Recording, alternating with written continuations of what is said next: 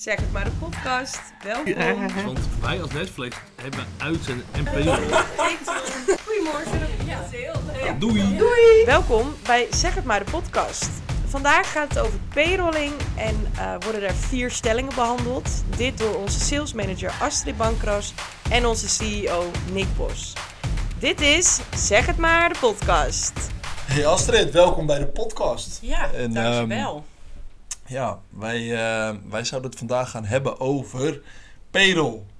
Heel interessant. Ja, payroll is natuurlijk iets wat wij bij Netflix al doen vanaf het moment dat het in opkomst kwam.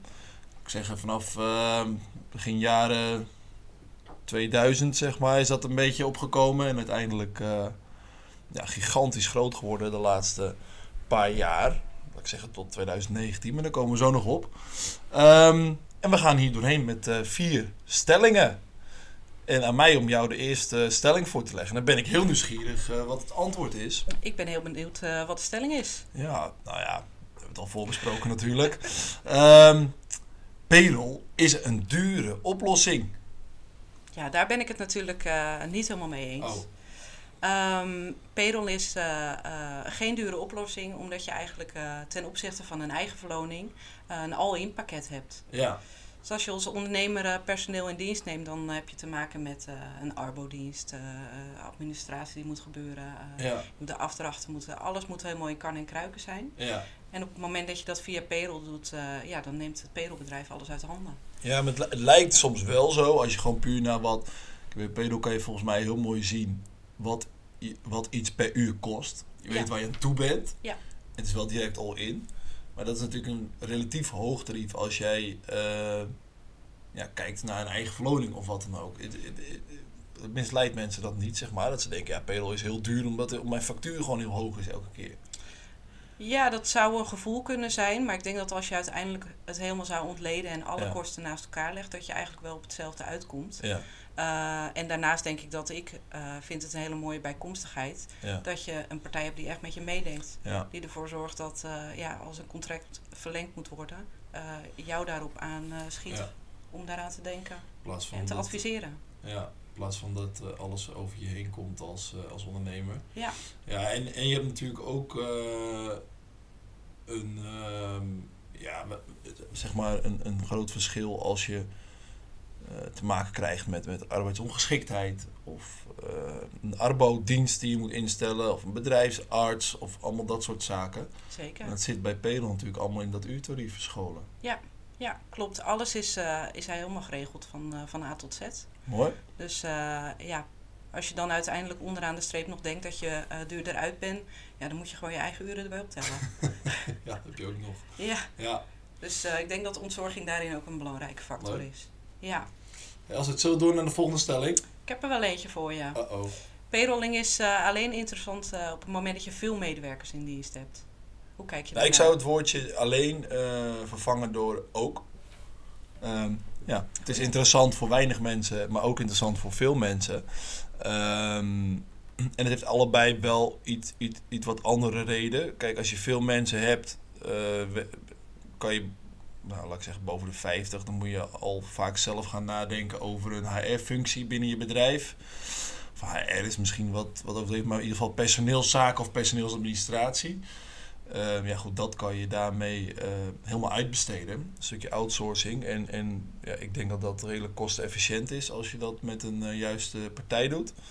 Ehm, ja, de andere kant is dus waarom ik ook zeg, ehm, bij weinig medewerkers denk ik dat het ook heel interessant kan zijn. Omdat ondernemers helemaal niet de ruimte hebben en de tijd hebben om na te denken over personeelsbeleid of personeelsadministratie. En dat kan je dan weer ja, echt perfect laten uitvoeren door een partij die dat ehm, ja, helemaal in de vingers heeft.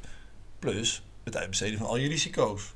Dus als er iemand ziek is, eh, wordt dat netjes doorbetaald door het pedobedrijf. Als er eh, iemand arbeidsongeschikt raakt, wordt het afgehandeld door het pedobedrijf. Allerlei administ- administratieve dingen om te bedenken. Ja, om het eh, bij veel en bij weinig medewerkers in dienst uit te besteden. Dus jij zegt eigenlijk als je als ondernemer voor het eerst iemand in dienst wil gaan nemen, dan kan payrolling al interessant Ja. zijn. Ja. Ja. Ja, eigenlijk al vanaf je eerste medewerker. Is misschien zelfs zeker bij. Wij, volgens mij hebben we ook best wel vaak bedrijven gehad, die, ZZP'ers, die iemand willen aannemen. Ehm, en die dan eigenlijk met hun eerste medewerker dat, dat via ons laten doen. Ja. Prima manier, toch? Ja, denk ik wel. Ja. Ja. Ehm, stelling nummer drie doen. Heb je er nog één voor mij? Ik haal hem even. Payroll is eigenlijk helemaal niet meer interessant sinds de intrede van de WAP. Ehm, nou, niet De wet arbeidsmarkt in balans. Ja, de, de WAP, de wet arbeidsmarkt in balans. Sinds 2020, een beetje ondergesneeuwd door corona misschien, alle gedoe wat daar achteraan kwam. Maar ja. ehm, ja, ik hoor het mensen wel eens zeggen. Dus ik ben erg nieuwsgierig wat jij daarvan vindt. Nou ja, payrolling is veranderd eh, eh, door de WAP. Ehm, heeft er eigenlijk voor gezorgd dat, eh, eh, dat de medewerker meer vastigheid krijgt. Een stukje flexibiliteit is eruit gehaald. Eh, en dat de beloning echt helemaal volgens het CAO is. Ja, Maar dat maakt natuurlijk niet dat het niet interessant meer is. Eh, je had het net natuurlijk al even over de risico's bij verzuim en bij ziekte. Mhm. Ja. dat is iets wat nog steeds uitbesteed wordt. En, Ja. en echt wel een toegevoegde waarde heeft voor ondernemers. ja, daarnaast heb je het grootste gedeelte van de dienstverlening is toch wel blijven staan. ja, Ehm, waardoor, eh, waardoor je ja, een andere afweging kan maken of je dan eh, payring- payrolling wilt gaan gebruiken. Maar ja, de meeste voordelen die zitten er nog wel in, denk ik. ja. Nou ja, en ik denk ook, misschien is het zelfs beter geworden sinds de WAP en, en eigenlijk veel completer. En, en je, je, je hebt nu eigenlijk gewoon te maken met heel veel hele gelijke beloning op de werkvloer. Het enige Ja. verschil is nog een beetje in pensioen.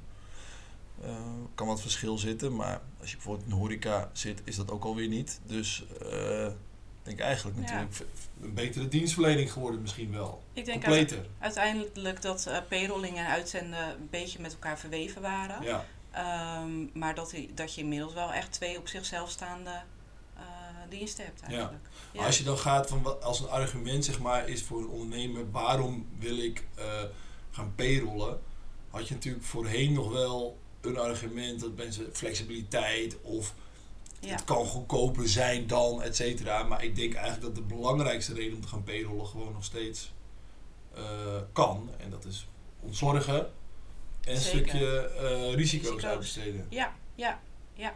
En daarin is, eh, is eigenlijk eh, niks veranderd. Nee, Dus eh, ja, mooi. aan de ene kant deden WAP heel veel, eh, heel veel wijzigingen, maar Ja. sommige dingen zijn ook gewoon nog gebleven zoals ze altijd waren. Ja, mooi.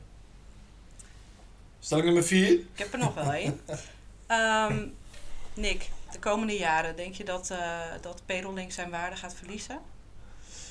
Ehm, Zeg maar de toegevoegde waarde die het eh, op dit moment heeft? ja. Nou, eh, dat denk ik niet. Eh, maar dat hoor je dus ook wel eens eh, van, van mensen. De krappe arbeidsmarkt. Dus je moet mensen dan niet outsourcen. Zeg maar, of de afhandeling van, van, van het werkgeverschap moet je niet outsourcen. Want dat moet je naar je toe trekken. Nou, daar zijn best wel wat argumenten voor te noemen dat dat, dat, dat, dat zo is. Maar ik denk ook argumenten te noemen waarom je dat juist zou moeten uitbesteden. Ehm, juist moeten outsourcen ehm, aan een ander bedrijf. En gewoon omdat die dat vaak beter kunnen dan jij. En, en Ja. misschien als je een HR-afdeling hebt en 500 mensen in dienst en et cetera. Nee, dan misschien niet. Eh, dan is het misschien echt wel verstandig om dat zelf te doen. Maar ik kan heel veel situaties opnoemen. Met één medewerker tot, tot wel 50, misschien wel 100. Om het, eh, om het zorgen dat je het uitbesteedt. Dan hou je ook tijd over om leuke dingen met je personeel te doen. En, en te zorgen dat ze hun werk goed doen. Neemt best wel wat kopzorgen weg. Heel veel. Ja. En ehm, ja, goed, eh, ondernemen is natuurlijk eh, risico's nemen. Maar ja, goed, daar waar je ze af kan dekken, eh, Moet je het altijd doen. zou ik het je adviseren. Dus ik denk de komende jaren, zeker ook met een krappe arbeidsmarkt, nog steeds interessant om na te denken over payroll en het misschien wel te gaan doen. Ehm, wellicht dus in combinatie met een werving en selectie of een uitzenddienst, et cetera. Ja, je, kan, je kan natuurlijk bij, bij payrollbedrijven vaak meerdere diensten afnemen. Dus ik denk een mooie oplossing om, eh, om ook die krappe arbeidsmarkt tegen te gaan. Je noemt mooie onderwerpen. Ja, Kunnen we misschien ook nog een podcast dat denk ik wel. Dat denk ik wel. Dat staat nog op het programma. Gaan we dat doen. Ja, hey, ehm, nou, ik denk dat we gaan, eh, gaan afronden. Bedankt Astrid. En jij bedankt. eh, op naar de volgende podcast. Doei.